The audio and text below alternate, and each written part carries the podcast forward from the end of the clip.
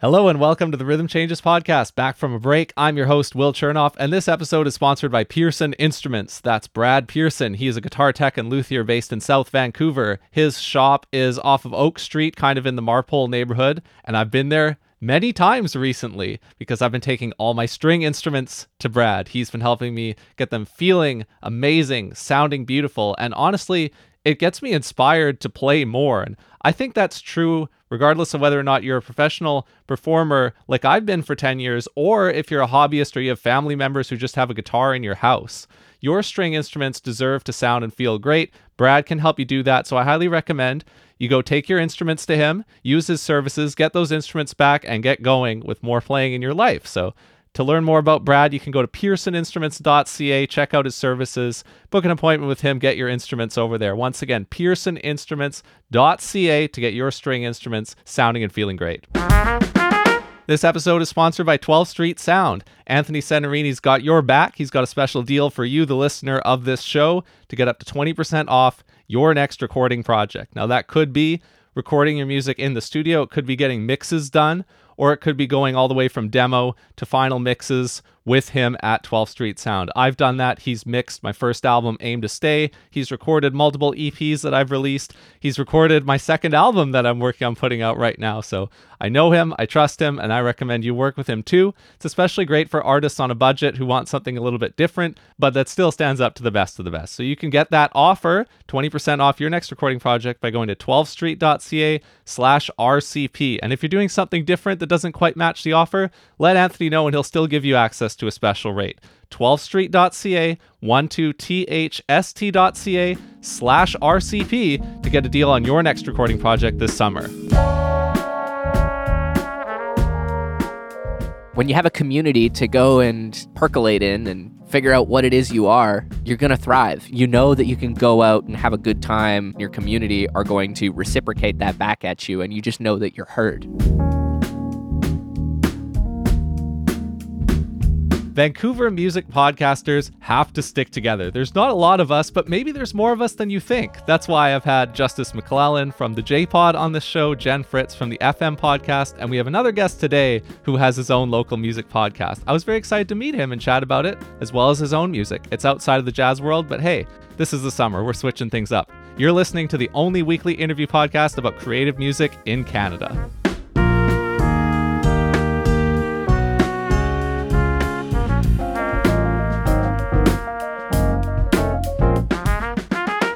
Our guest today is an alt pop artist, singer songwriter, and producer under his own name, and he is the host of Just an Eridonis podcast, available only on Spotify and as a video cast on his YouTube channel. You can find his music everywhere, though, and you can find him on social media. So please welcome to the Rhythm Changes podcast, Eridonis.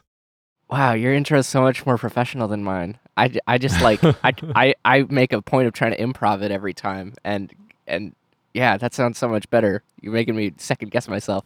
Well, thank you. The thing is, you can go back and listen to the episodes before I had it figured out. ah, okay. Yeah, fair enough. Yeah, yeah, yeah. Fair enough. yeah. Now, yeah. I come from the jazz world, and it's a bit less of a thing there. Sure, in our world, sometimes people will say, Oh, I recorded that album when I was a lot younger and I'm in such a different place now, so it's weird to go back and listen to it. Yeah. Your music journey started in December 2019 with your first EP. You've released a handful of singles between now and then. Where do you draw that line right now? Where does your identity end in your catalog and you feel like, wow, that was a past life? Oh man. I mean, it's it's like a it feels like when I go back to the first little bit of music I put out, it feels like such a it, it it's definitely a stark contrast, but that's it's almost like there's like a gradient to it uh, from from then to now. But there's like a uh, there was sort of a defining change uh, around the time I released a single called "Hey," because uh, that was around the time I started to going to therapy and really like you know being a little bit less self-deprecating and a little bit more open to who I was as a person whereas the previous stuff was a little bit more I want to I want to change me or like I'm the problem. That was like the f- name of the first EP, you know, and it was just like a lot of, you know, inward sort of damaging stuff. And yeah. now uh and then there was sort of a mark shift around the time of Hey, where I started to kind of learn a little bit more about how to communicate in a healthy way, and yeah. And you emphasize that by putting out that great live video you did, the session style video of Hey Yeah. with Cassandra Mays and Royal Oak. yeah, What yeah. was your experience like putting that together? Uh, that was. I mean, that was. So Cassandra produced it. Uh, uh, her and I are, are are good friends, and we were writing a lot together. Uh, in the s- yeah summer of like 2019, and then uh, we uh we started work on that song, and then pandemic happened, and blah blah blah. But then uh, I had always sort of original like intended to have like a really banging live video for it. So uh, through the pandemic, I met. Uh, I, you know, I kind of got locked down right after moving into the place where I'm living now. And uh, I was living with five roommates I didn't know. And it was like, I moved in in like end of February 2020. So it was just like, oh, these are fresh, brand new people. And then, uh, and then I ended up, you know, really vibing with them creatively. And uh, one of the, the sort of friend groups I got brought into was a bunch of like videographers and people like that that were that are just like I keep trying to pay them to do the work, but they're like, no, no, no, I just really like doing this, and I'm just like, wow, that's like I feel like I feel guilty sometimes because they're just so friggin' talented. Uh, this one uh, camera person in particular, Jay, that I work with uh, at Lux three two eight on Instagram, I think. Uh, they're uh, they're fantastic, and uh, and then my my roommate Devi, they're also fantastic. They did a lot of the sort of uh, assisting on the on the project, and then Royal Oak are just like some buds of mine, and they were just like, yeah, we'll we'll, we'll help you out. Yeah, like we need a band, whatever. And they they showed up knowing all the stuff like right away. It was like. It's so amazing when you just get to work with a flawless group of musicians like that because it was like I was the I was the weak link in the whole thing and that's that's how I want it to be. Yeah. yeah. Yeah. Yeah. I often feel lucky timing wise because I moved into our current place in February 2019. We got married in March 2019. That was a big one. We've been thinking about that because of the timing, right? Is Yeah. if we waited another year, you know, who knows, right? Yeah, But one exactly. thing I've never done is live with other musicians. So it sounds like a stupid question, but Yeah. what is it like living with a bunch of other musicians? I mean, it was kind of like I'd had a bunch of different living situations leading up to this. Like I was, you know, I was in a pretty like heavy relationship, uh, like straight out of high school, and moved out from my parents' place like probably a lot earlier than I should have.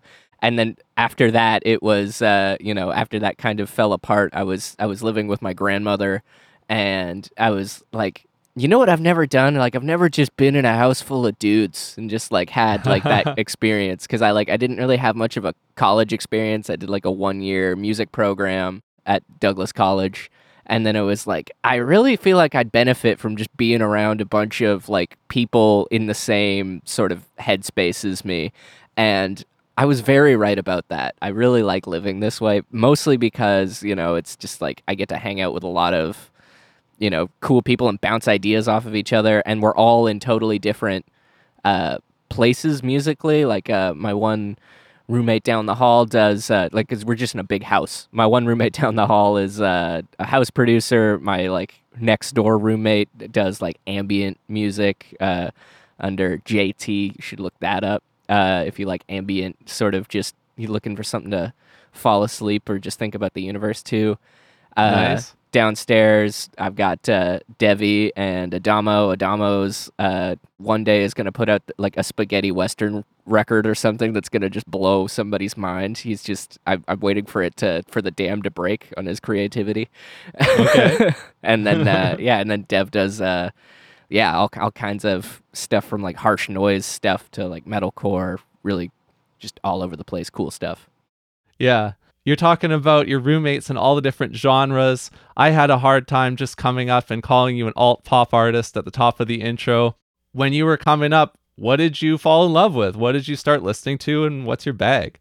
Uh, I think that like the first thing that like really like I kind of bounced around a lot. You know, I was a classic rock kid. You know, just c- up until I was a teenager, and then it would it got kind of repetitive for me and I wanted to kind of expand a little more and I don't I didn't really make it very far outside of that because like the first artist that really grabbed me and pulled me in a direction uh outside of my like classic rock upbringing was Jack White and the White Stripes. And nice. like I'm, I think I'm yeah I'm literally wearing a Jack White shirt right now, but the but it was it was that really kind of pulled me in this sort of n- new way of thinking about rock music, you know. And as as he kind of came out with, I would I was right there, you know, whenever he came out with a new project, you know. And so bands like the Black Keys and Jack White was were kind of where I like and Queens of the Stone Age and just really like kind of riff driven Modern rock. modern rock, yeah, with a with but with a I, I, I pay a lot of attention to lyrics, so you know lyrics that I, I really it really bugs me when I can guess what the next rhyme is going to be. You know, as soon Oh. as somebody does that, it pulls me right out of the song. You know, like if I if if I hear the word like, you know, sky, and I can say, please don't say don't please don't end the next line with high, you know, or something oh, like I that. was thinking yeah. that word too. Exactly, exactly. like any of those, as soon as they hit it, it's just like you know, it's like I get pulled out of the matrix and I'm just covered in goo, you know. but Yeah. uh, yeah, was so artists like that that kind of have just a slightly like like you know, it's it's got pop appeal to it, but it's got a slight twist to it where you're not quite exactly sure what's going to happen next. And then from there, I got into artists like LCD Sound System and Gorillaz and Beck and stuff like that.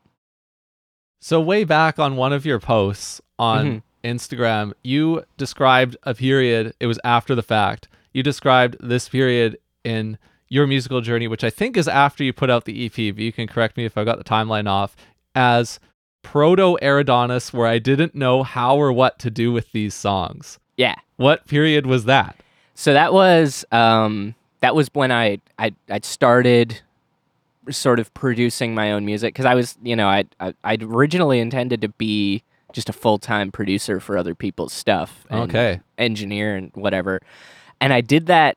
You know, I I realize now looking back as a way of like you know putting like a capitalist sort of mindset of like this is how I will make a career, you know, when what I really wanted to do was just make my own songs and play them for people and you know, go just be creative and do shows and stuff. But I made it in my head that I was like if I just get a job at a recording studio, then I'll have a job, you know, and then it doesn't feel like I'm, you know, being like a a lazy artist person, you right. know what I and mean? a Like- job in the field too. right? Exactly, Like that's what yeah. you're talking about the legitimacy of the job in the field. exactly right? that was exactly it i was trying to give my my my need to want to be in the music industry and be a musician i wanted to give that legitimacy without you know being you know the the the broke musician that i am today you know and so it was and and so that's that's what i started doing and that's that and i'm really i'm glad i took that path now but at the you know at the same time I'm, i wish that i had given myself permission to be an artist earlier you know I, I wasn't really focusing on songwriting i was focusing on learning everything i could about microphones and you know speakers and buying a bunch of plugins and stuff like that and then it wasn't until I sort of started sharing a studio space with a, a friend I went to college with. Davis uh, goes by a slouch on uh, on socials. He's uh, he kind of encouraged me to really, you know, like I would I would start a song and and he'd be in the room, you know, while we were you know working on stuff, and and I would be like, ah, this is horrible, and just like delete it, you know, and be like and be like, stop doing that, like just like, and then he he kind of behaved like my training wheels on how to like be confident in myself and as an artist, and uh, really gave me a lot of uh, confidence in what I was actually doing and that I could, you know, make things that were good. And so he got uh, he he just randomly signs up for things as well. He's just a very outgoing dude, and he'll just go and sign up for things without any intention on ever completing them or going and doing it. So he signed up for this like pay to play, really kind of scammy show without, and he doesn't have a band. He doesn't have, you know, he didn't have any music prepared or anything. He just signed up for this random thing. Uh, I, I, it's some company. I assume the pandemic has swallowed them up, but it was just like a pay to play thing for a whole bunch of artists to take place at uh, uh, Celebrities Nightclub on Davie Street. Oh. And, uh, and he was just like, yeah, we're going to need to put a set together. Uh, so we're just going to use all of your songs, you know? And so Oh. that's, that's kind of where we, uh, you know, and we, we were on a, this studio on a farm, Uh, there was another dude who lived on the property. His name was Dave. He played drums, and so the three of us just like I was just kind of given this deadline of now you've got to finish all these songs and make them playable for this one set, and it was kind of a a, a silly change of headspace, but that's kind of what that was. Was that that was that proto Eridonis phase of just like here's me trying to make these songs work in a live setting and make it an interesting performance, you know, and make it kind of what I want it to be, what I what these sort of lofty goals I have in my head are, and uh, and realize them a little bit. And then after that, that was kind of when I was like, oh, I can actually like do this. Like it was like a it was like a beta test for the whole Eridonis idea, and you know I didn't know what to call it yet, you know, because I my name is Eridonis, and so the, the the last thing you ever think to call yourself when you want to go be an artist is your name. But I realized I was pretty search engine optimized, kind of from birth. So yeah, I did that too. I used Yeah. my own name, so uh, I have a funny story about that too that I'll just briefly relay. Uh, course. folk Alliance. The I used to play in a folk band. The the conference for folk bands and industry people in that genre. Uh, my band registered to go. I was actually in January 2020. Uh, and we didn't end up going because our tour booking kind of overlapped on those dates. We didn't get an official showcase, so we didn't go to Folk Alliance, but we registered, and so we started getting on the mailing lists for Folk Alliance and the associated people. And I guess at some point your contact information kind of becomes available, right? So Yeah. at some point in February 2020, before the last time I flew anywhere, uh, I got a call from this guy. I pick up and I say, hello. And he says, hey, William Chernoff. And I'm like, yeah, that's my name. he's like, I'm also William Chernoff, but I go by Billy. And so I find this this guy. He's actually like two generations older than us. Oh, and, Oh, yeah. and he's Billy Chernoff. He's out there and he's he's recorded like all this country music. Uh, and he's like from Dope. the same like ethnic background as me too, and everything. And we're probably related. We didn't have enough time to establish when, but uh, other than him, I've got my name on lock on the internet, just like yourself, Eridonis. yeah, yeah, no. Every time a social media pops up, I've started grabbing it, you know, just 'cause I don't want to. yeah, the digital land grab. Got to go Yeah. get it. You know. exactly. I need to I need to tokenize my name at some point. I don't know how to do that, but we'll, you know we'll see how where technology goes. Gonna have an Eridonis token. Gonna do an airdrop. I don't want to I don't want that to be what has to happen, but if it has to happen, so be it. You know, Oh, I'll go where I've got to go. Keeps getting shown, you know, every year we do this is that like there's just infinite ways to skin the cat, and there's just you can find your own way to do things. There certainly is no template that you have to follow anymore. No, and that's that's fantastic. You know, it's frustrating because there, you know, you don't really know what the steps are. You know, like I think we've we've kind of both grown up in a way where you can go like, oh, I, I have this problem. Uh, let me just Google how to do it, and then you get a, a wiki how, you know, and then you at least know where to start. You know, but with like being a musician and being an artist in general, the whole point is that there aren't any rules, you know? and so Yeah. just getting past that block, you know, for for somebody like me who's, you know, very what are the steps and then I'll do do the steps and then I'll have a great time. You know, that can be a uh, a roadblock in and of itself. Yeah, you're right that there's no template. There certainly are people you can follow. Like there's people on YouTube, there's people on social media who can talk all day about what they think are the right strategies to use. And I'm sure we've both seen some of those people. So I could ask you about that. Uh, but I thought it was important to mention something about this kind of show that you described, this hmm pay to play show experience. And Yeah. in one of the episodes of your podcast, you said that there wasn't really anybody right now talking about the local industry, so to speak, hmm in the talk show format. And so those conversations aren't as available as they should be. And if they were more available, then more people could learn about it and tap into it. That's kind of that's kind of what you were saying, right? When it came that's kind of the that's kind of Yeah. the the idea is to just I wanted to just exchange all those thoughts, you know, because we all kind of I think we all kind of have a similar take on what we go through Yeah. sometimes. Yeah. So that's where it gets interesting because I'm kind of sequestered in this jazz scene. Like I've grown up in the jazz scene. I entered the folk scene and I worked in the folk scene, but those are two kind of niches. Those are not mainstream popular music genres, right? Mhm. So there's actually a lot that I don't know about the Vancouver music scene. And one of the things I don't know is the proliferation of these kind of shows that are less than ideal. Because in the jazz Yeah. scene, we don't actually have that. That's not a significant issue because we just kind of have our eight to 10 venues Right. and they're really small and we have a small community and the small community goes out to those venues and that's kind of it in my world you just don't have three or four artists getting together sharing a bill and co-promoting a show like that's not how things are done Yeah. so to people at, like me who are kind of in that world i'm just curious from a bird's eye view like what are some of those things that you've been observing that you want to talk about what are the issues on your side of the fence here So the big thing that I think a lot of like pop and rock musicians deal with, uh, you know, and and this is probably this is true. I think there's a there's a bit of a difference in like the rap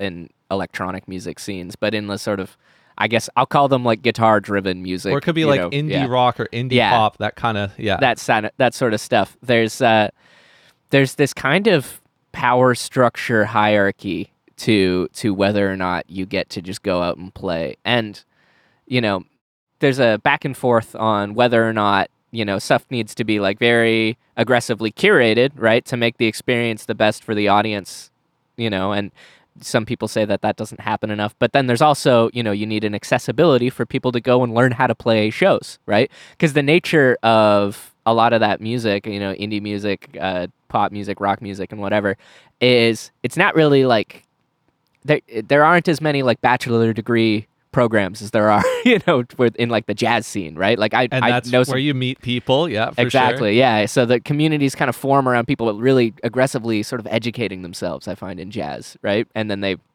and then they want to go and uh, share in the experience together. Whereas if i'm starting out in my bedroom learning how to play green day songs you know and then going and wanting to go and play live and learn how to play live you kind of got to learn how to do that in front of people you know? There isn't like a an environment to go learn and then go play shows right? It's uh there's uh, there's obviously you know you still got to learn how to play shows when you're a jazz musician obviously but there's there's learning how to play the music there's learning how to play shows all this stuff and all of that kind of happens in front of somebody when you're playing pop and rock music. So then what happens as a result of this i think is uh people kind of take advantage because you need to play in order to get good at playing. So there's these promoters that will kind of go around and make it so that yeah, we're going to put 5 or 6 bands on a bill and we're going to put a, a a system in place where every band is going to guarantee the promoter that they can sell so many tickets, you know, at, at, at whatever price. And if they can't do that, then they're going to pay the difference out of their own pocket, right? And, you know, very big asterisk. That would be cool, in my opinion, if the promoter was also going out and finding people to put in the room, you know, but instead they're putting in the entire promotion part of the promoting the show on the musicians. And because they're putting five, six, eight bands on the bill, that's what's going to fill the room, right? And if you've got a very well curated group of people, right? Like if you're like, yeah, we're going to really nail down eight metal bands and they're all going to bring their friends that are really fans of the music, right? And not just friends that are doing a favor and aren't really paying attention and don't really care and don't really want to be there and aren't really a part of the music live music experience on a local level. You know, they're just coming to hang out with their friends and have a couple of beers then then it would be cool. Like you'd have you'd have a whole room full of people that want to experience their music and uh, experience all the other bands' music and go and you create a live scene off of that. But you just don't really get that. Uh, you end up paying these promoters to play these shows to people that don't care, or you know, paying to play to not very many people at all, and it's just not a very good wholesome experience because I've played other shows, you know, uh, at a slightly higher level, just kind of as a hired gun for different bands or whatever, and it's a totally different experience. It's so great, you know, but you you have to do so much sort of backbreaking promotion and work to get past that, and it's uh, and nobody is really kind of stepping in to mediate between the bands and the venues and That's a lot. Interesting. That's a lot to unpack. Yeah. It is, and it is something that I'm just not familiar with because Yeah. yeah. it's such a different thing in my little neck of the woods, and Mhm.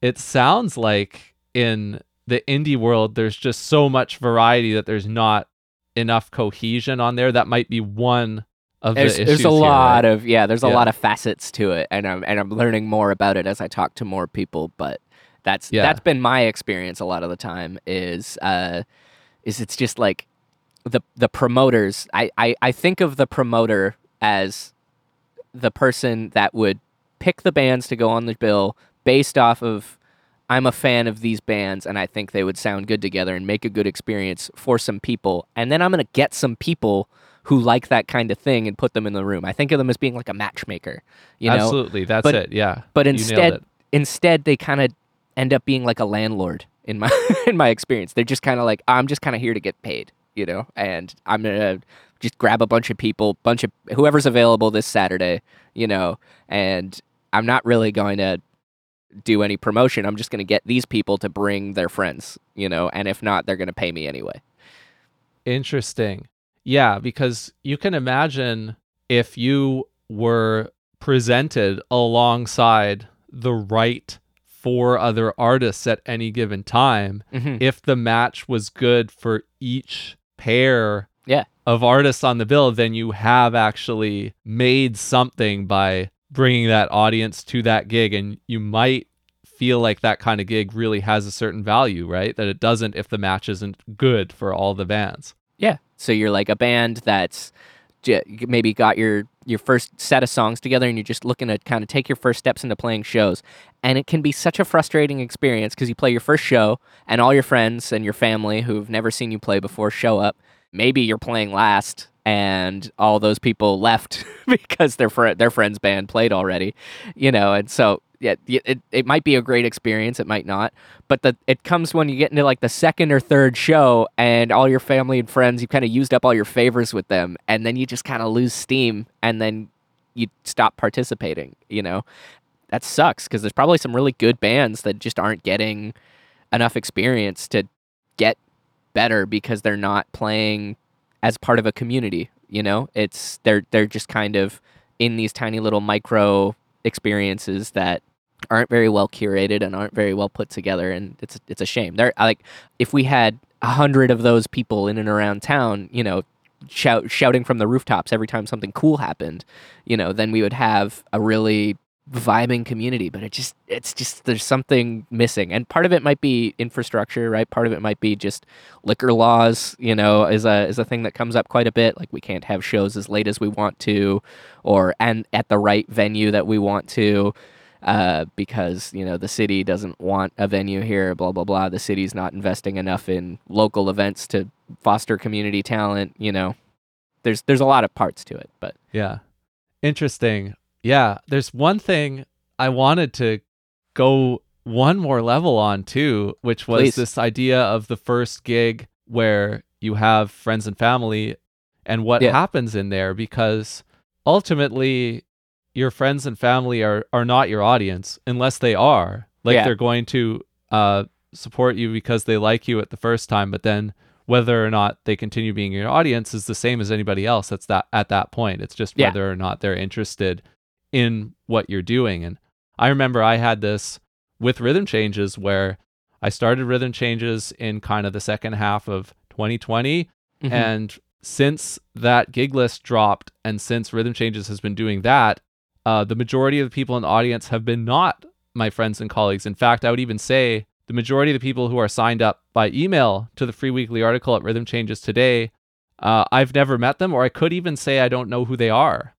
so at some point that happens. But yeah is it that what you're describing here is that the existential problem for the artists in this scene is that if you get from gig one to gig three and that doesn't happen Yeah, and that's that's kind of it. It's it's a lot of a live performance is feeding on like I, I don't really get anything by playing the songs I wrote to an empty room. You know, I can I get a lot from playing the songs I write to myself in my room and working on them and being in my little creative uh, bubble, right?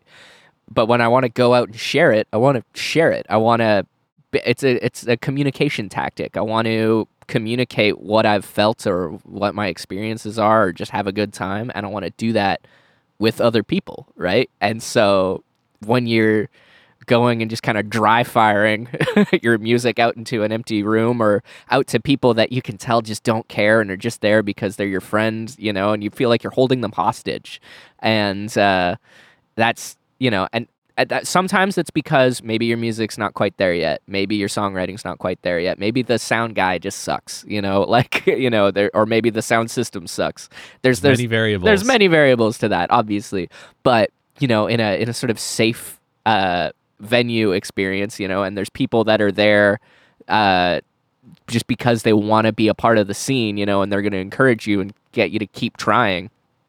That's, you know, that's what's kind of missing, I guess, is the the lubricant uh, in that whole system, and to keep it from just stopping. Right when you have a community to go and you know percolate in and figure out what it is you are, you're gonna thrive. You know, whether it be because your your you know your band or your your music gets more successful, touring and doing all that stuff, or just you you know that you can go out and have a good time playing your songs for your friends and your community are going to reciprocate that back at you, and you just know that you're heard. Right, like that's that that in and of itself is a fantastic experience, even if it doesn't gain any sort of commercial traction.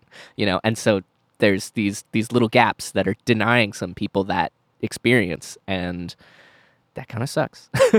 yeah.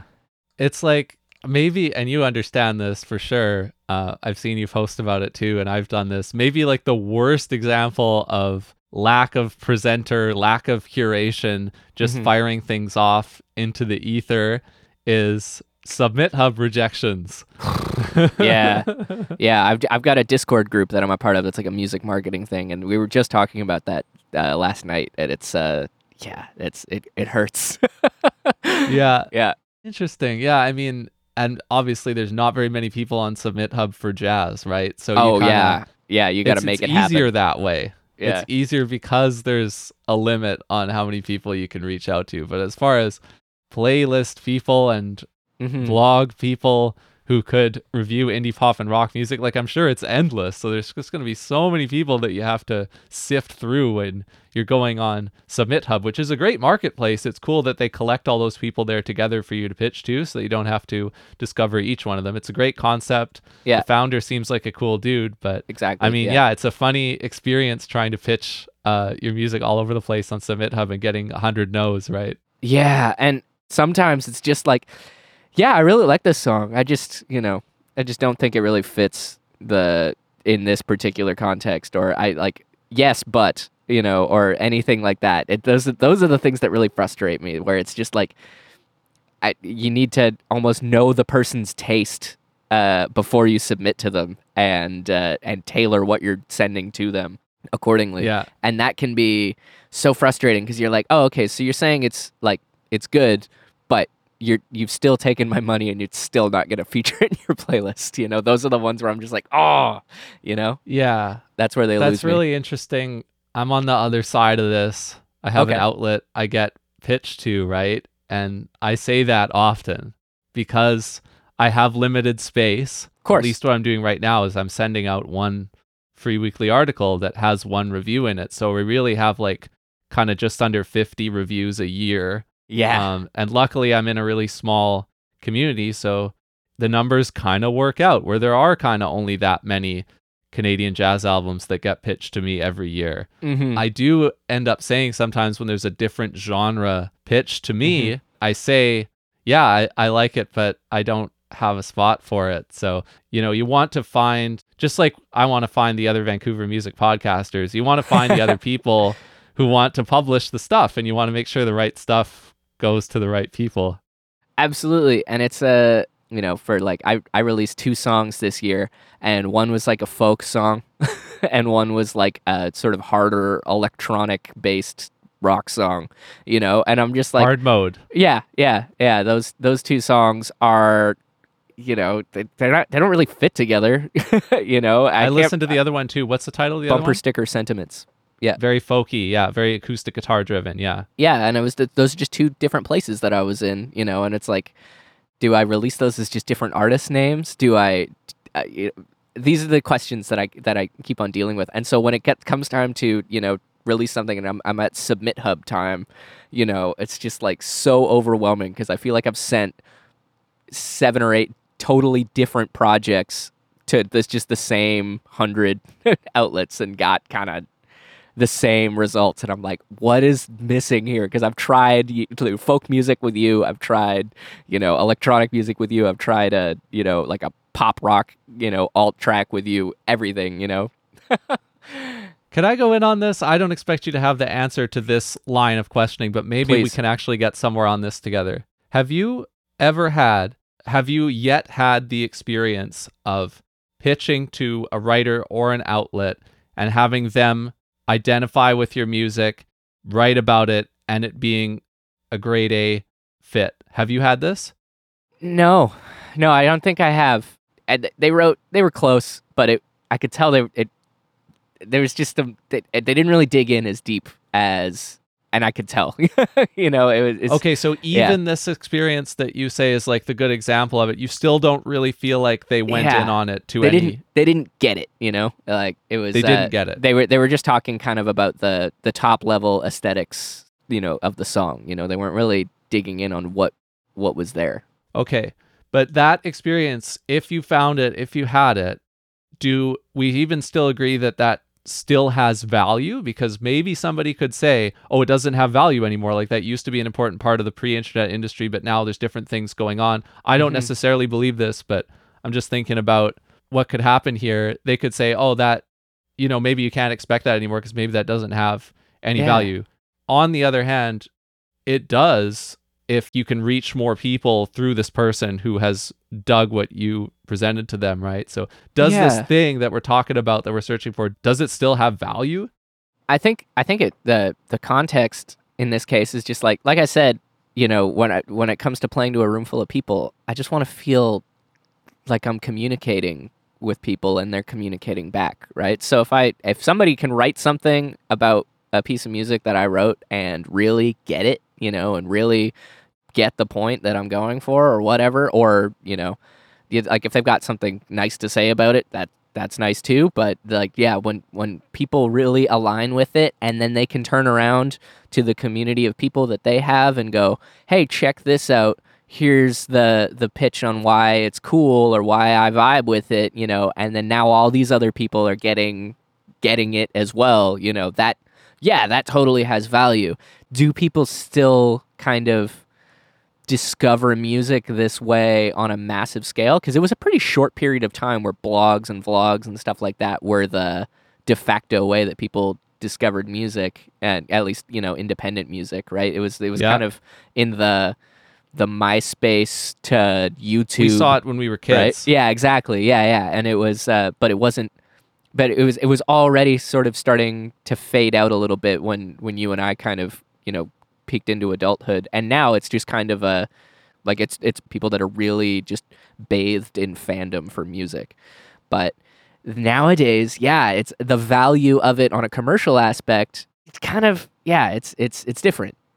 I think we actually identified what the value is though, because Yeah. you said the people that they have, right? Like if they get it and they write about it and then they tell their people whom they've gathered Yeah. about it and they get that's where the value is. It's the Yeah. extent to which the writer and that's where it's just another vertical. It's just another thing. Just Mhm. like a TikToker or a YouTuber or a playlister or an anything. I don't think of them as zero sum personally. Like I don't think, oh, now everybody is doing YouTube and TikTok, etc. Yeah. So the the blog thing is is dead. No, it's just another vertical. Like they're additive. Yeah. You know, if you add a- blog that has that value add where they do actually have people, then you have added something to the, the ecosystem. You haven't necessarily taken anything away from any of the YouTubers and the TikTokers, but Mhm. if there's nobody there doing that through writing, you've you've missed a vertical, you've missed an opportunity to add the value. But the value maybe depends on whether or not you as the outlet, as the writer, if you have the ability to get that audience following you and getting the stuff with you. Because if you're writing and you don't have that, then you haven't added value, right? Yeah, exactly. It's it's kind of a Yeah. yeah. you, you need to have the sort of the group of people that are in the same sort of headspace as you and in the same sphere and then Yeah. you know and then you're just kind of the the curator right you're the, Yeah. the person that doesn't control it but can say hey check this out you know people trust you just like the presenter who's in theory good at bringing together the right four bands where it, Yeah. it adds value to you and it, it unlocks that the And matchmaker that that helps somebody who's starting from their bedroom and does gig one get to gig three by giving them a way to find some people through a, a vertical where those people already are you know that not Mhm. just the the wide open world of the internet that you feel like you have to promote yourself on right too daunting too Yeah. impossible to just do that you have to you have to be able to see some places where you can uh, add yourself right Yeah, and and even at the musician level, I'm learning a lot more about marketing. You know, and I've I've spent a long time because you know I've put out a lot of songs that have uh, that have not really picked up anything commercially. You know, I've been in that you know less than 1,000 streams place on Spotify for a long time. So I'm like, okay, clearly I need to do something about my uh, something about something if I want to change that. So you know, it's either I'm making the wrong stuff for the right people or I'm making the right you know the right stuff for the wrong people and it's just about finding that balance. But a lot of artists on the music marketing tiktoks i follow a lot of them joke about new song out now new single out now you know and, and that's that's all a lot of artists have to say because they burned out all their creativity on making the thing and now they're just like somebody please please do something with this you know please listen to this that's the value because if you're the the the media person and you have found this vertical of people um, what you're doing is your priority is finding those people whereas when you're an artist you have other priorities and you have to figure out a way to do everything to get to the finish line but if Yeah. those people are there then we do i think agree that that does have real real value Oh, absolutely, absolutely, and that yeah, that's what I'm saying. Is it's just like it's so difficult as an artist to to kind of you know get it to the end zone you know, sometimes. And Okay, so here's where I was going with this line. When I Mhm. started Rhythm Changes, I knew there were people who were doing what I'm doing now here with this outlet, you know, in the late 90s, going going Mhm. into the 2000s, you know, to some extent during the social media era, but when I started doing it, there was literally nobody doing it in my particular niche in the Vancouver jazz scene. Mhm. You report that you haven't had this experience where somebody we weren't even thinking somebody local, but Mhm. specifically it could even be somebody local that you haven't had this experience of pitching to somebody local who gets it yeah, this is the question that i don't know if we can really answer but i think we've actually laid something out on where are these people why aren't they doing it why aren't there more rhythm changes in Yeah. in the indie genres why why where are these people and that's a and that's a it's a really good question. I mean, and in the in the Vancouver space, you know, there's there's probably that you know maybe maybe in Tennessee, you know, and uh, and you go to Nashville, there's probably tons of people, you know, in the local area that are printing magazines and stuff, and people are reading them. You know, it's uh, it feels like they just I don't know where they are. I, I like, and I don't know what they're doing. Maybe they just work too much because they got to pay expensive Vancouver rent. You know, like maybe they're they- just they haven't realized that that's something they can do. You know, and we've kind of a, a gap has been created in the sort of millennial Gen Z uh, uh, generation just because our priorities are a little different. You know, our maybe Yeah. our attention spans are shorter or whatever it is boomers say about us, right? Like, and i'm not saying where are these people because i'm implying that they don't exist. That's that's not what i mean. I'm not implying that the permanent rain press didn't exist. Right? Yeah, it yeah, has existed yeah. since 2012 i think. There are Yeah. other outlets that exist. But when i say where are these people i mean time and place. Where are these people who i know do exist out there when they can be showing up for people like you Hmm. why why don't they show up and it's not all to be blamed on them you're right course there are these other Yeah. factors that involve i think that's a key question because if if everything we've discussed over the last 20 or so minutes here is true there are people that do exist and they do add something that we still agree has real value Mhm. that making a vertical of people who want to learn about the kind of music you like that still is of service we need to figure out why in some scenes nobody is showing up at particular times and places to do this like i would love to see somebody start a rhythm changes like thing which really only just means like a solo outlet right yeah, yeah, yeah. like don't don't wait to get a opportunity to pitch or write for exclaim Yeah. Don't wait to get into the next issue of new feeling. Like these things exist, right? But Yeah. there's clearly room here. Like maybe the fear for the would be writer would be, oh, well, it, people say, oh, it's so saturated. There's so much going on and nobody will, uh, will find me amid all the other things. But what, what you said about, oh, I haven't, I haven't found this person yet. This hasn't happened to me yet. I think that's true for a lot of us.